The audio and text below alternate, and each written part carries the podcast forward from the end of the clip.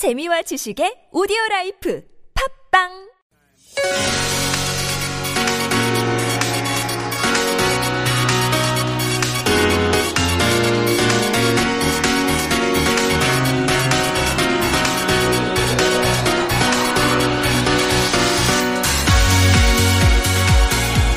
In this week's Planet Korea, we return to our occasional series on Korean urbanism with Colin Marshall. Colin, if you haven't heard of him yet, is the local blogger for the LA Review of Books, and he's obsessed with city culture around the world. Just look him up online and you'll find an absolute treasure trove of his writing, his videos, and his podcasting. He really is extremely prolific on the subject of urban life. Anyway, once a month or so, we pick a city spot here in Seoul and hang out and talk about it. This time, we're joined by a special guest as we explore the Hanok Renaissance, which is Ikseon-dong.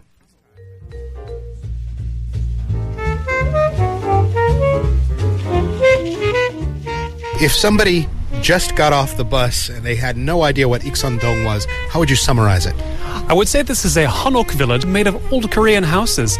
And in a lot of cases, these neighborhoods have been demolished. I mean, Korea's been big on redevelopment. Tear the old down, build the new, build tall, build big, build modern. This is one of the mm-hmm. places that has not built tall, not built big, not built modern, even though it's amid all that. We're in a forest of towers, but this is, as they say, an island of Hanok. One of the rare non-vertical neighborhoods. It really is. It's horizontal, narrow streets, small scale. Mm-hmm. It's reminds me of there was an there's a famous architect and urban planner, Jan Gehl. Mm-hmm. He's Danish. He live he's he's in Copenhagen. He's famous for the work he's done there.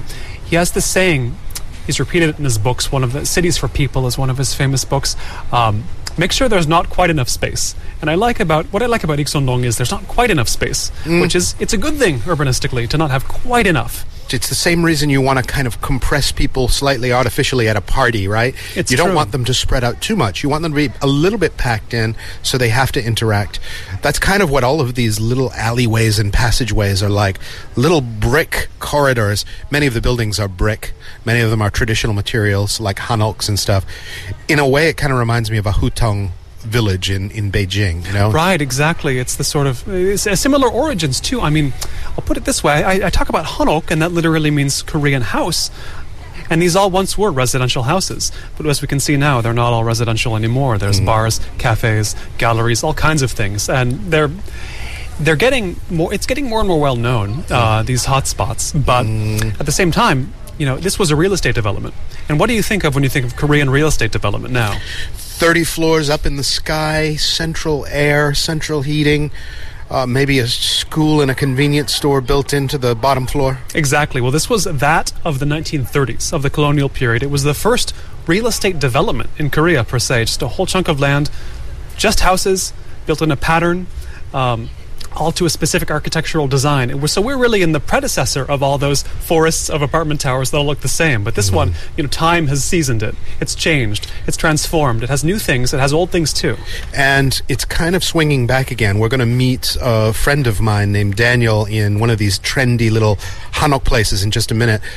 What's old is what's new and what's hip. Uh, Hanoks are getting the modern treatment. They're becoming comfortable places to gather for some wine, some food, and they're becoming trendy neighborhoods. They really are, and this is this is one that's become trendy because it wasn't torn down, and it was mm-hmm. going to be. The preservationists have won this battle, and the next question is. So what's it going to be going forward? We know architecturally, structurally what it's going to be. What are the uses going to be? Who's going to come here? Who's the crowd? All right, let's go to this little watering hole. We'll catch up with Daniel. We'll put some of those questions to him.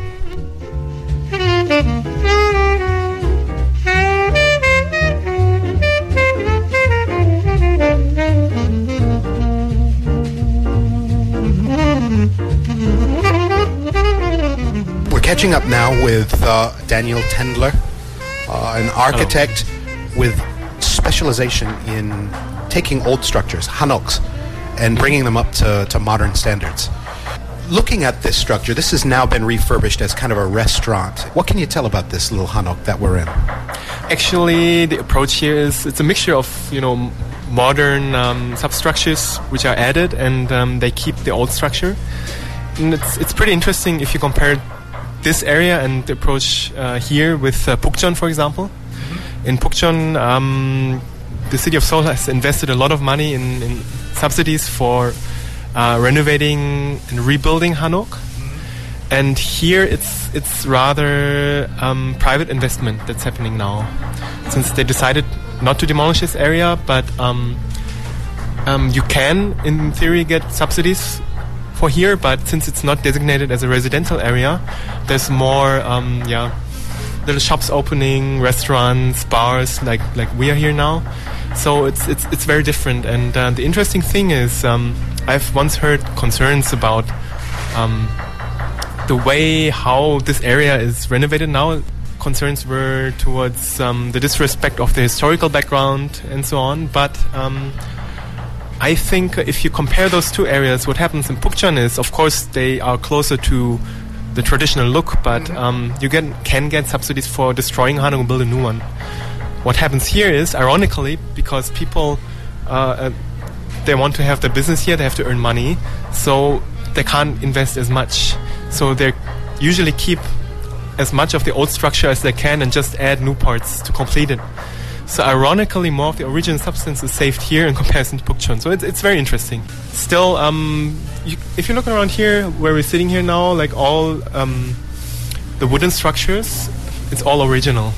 Of course, the windows are out, but I would say um, the original windows might have been gone anyways. You see other places where they even keep the old windows and just add some new. So, yeah, I'm, I'm glad at least um, this area is not being demolished now as a whole. yeah. Yeah. And it's now turning into one of the most vibrant, sort of reinvigorated, traditional Hanok places around. One reason was um, a, sh- a shift in policies by the city of Seoul.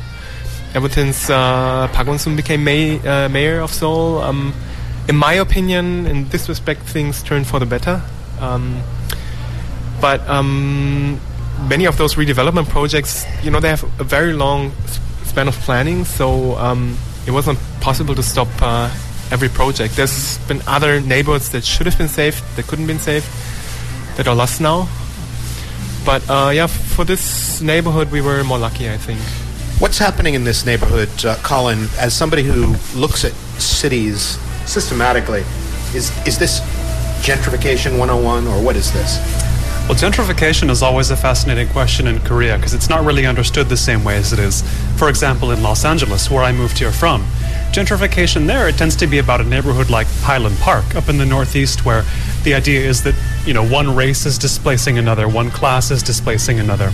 And here, you know, it's, it's a more homogenous society, so there's not necessarily there's not necessarily the terms of, of a struggle between the races that you hear it framed in, but often it is generational. You read articles about how charming it is, for example, that you'll see old people who have lived here in Ikseon-dong for a long time. Then the question that always comes up is, well, you know, that old person's house is going to get pretty expensive, which, as we just said, it's going to be pretty valuable. And what cafe, what bar is going to want to move into it? And the question is more, it's more about homogeneity of uses. You know, are we going to see a neighborhood that's nothing but bars? Or a good contrast is Bukchon Hanok Village. I mean, if you are harsh about it, you could say it's a tourist trap. I think it still has good mm-hmm. qualities, but it has become a zone with a certain purpose.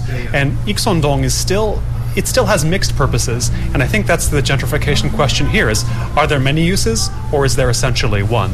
Here there are still many for now. It makes me wonder if it all kind of comes back and bites its own tail in the form of like a Disneyland effect. Right. Sort of, will this become such a hot concept that rather than refurbishing Hanoks, people are kind of inventing Hanoks, uh, contriving Hanoks? If you compare, um, for example, Europe and Korea, or my home country, Germany and Korea, is um, in Germany we have much more of the old substance preserved, but um, the the craftsmanship, the traditional craft, craftsmanship, does not exist anymore in that form. It has evolved into, for example, if we, t- we talk about um, carpenters, the traditional carpenter has evolved into the modern carpenters. There are modern carpenters who specialize on uh, renovating old houses and so on, but there is not like in Korea two different um, branches of this um, uh, profession. In Korea, we, we do have the traditional carpentry that is very much alive. It's not that it died out and is revived, but it's it's still existing. It's saved, like this whole craftsmanship and knowledge is saved. So I think it's all it's also important that we build new hanoks in order also to preserve the craftsmanship and the knowledge.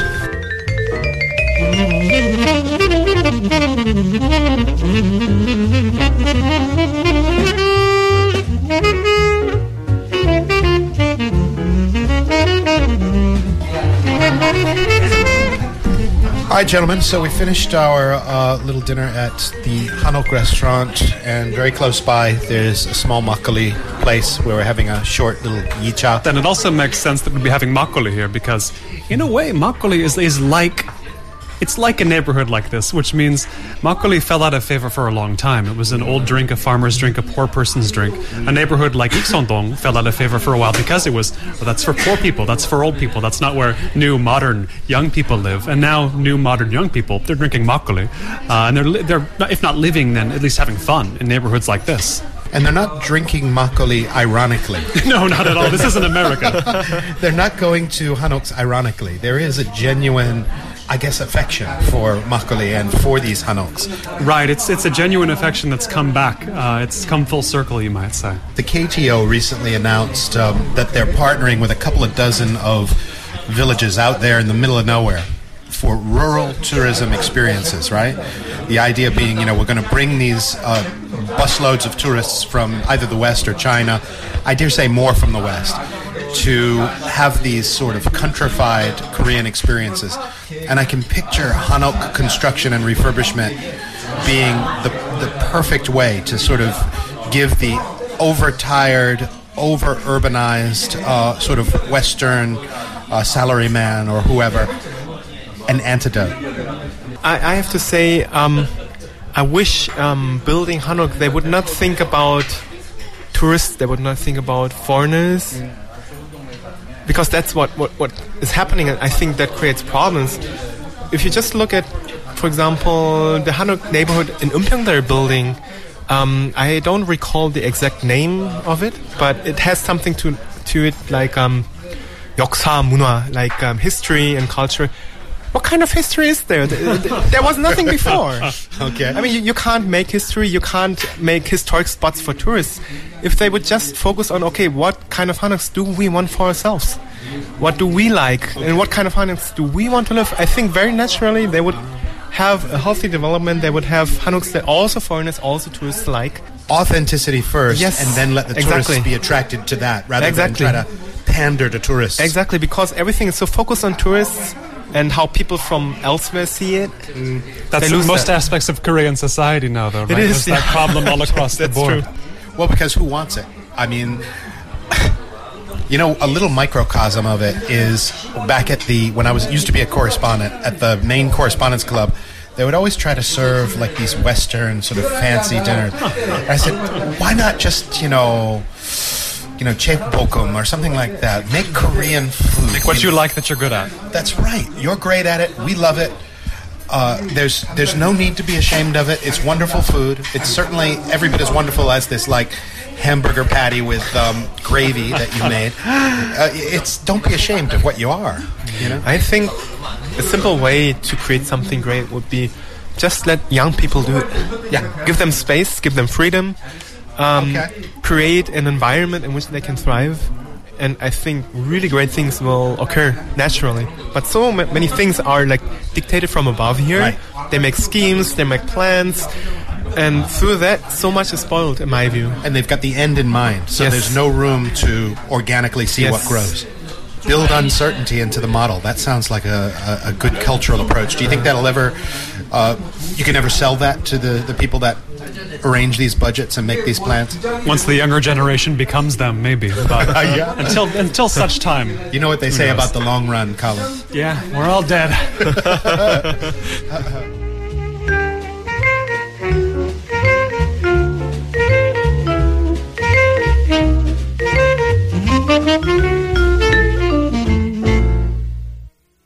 Thanks very much once again to Colin Marshall and Daniel Tendler. We'll be talking urbanism again sometime next month. Stay tuned. Koreascape will be back in just a moment with the science of Korean medicine.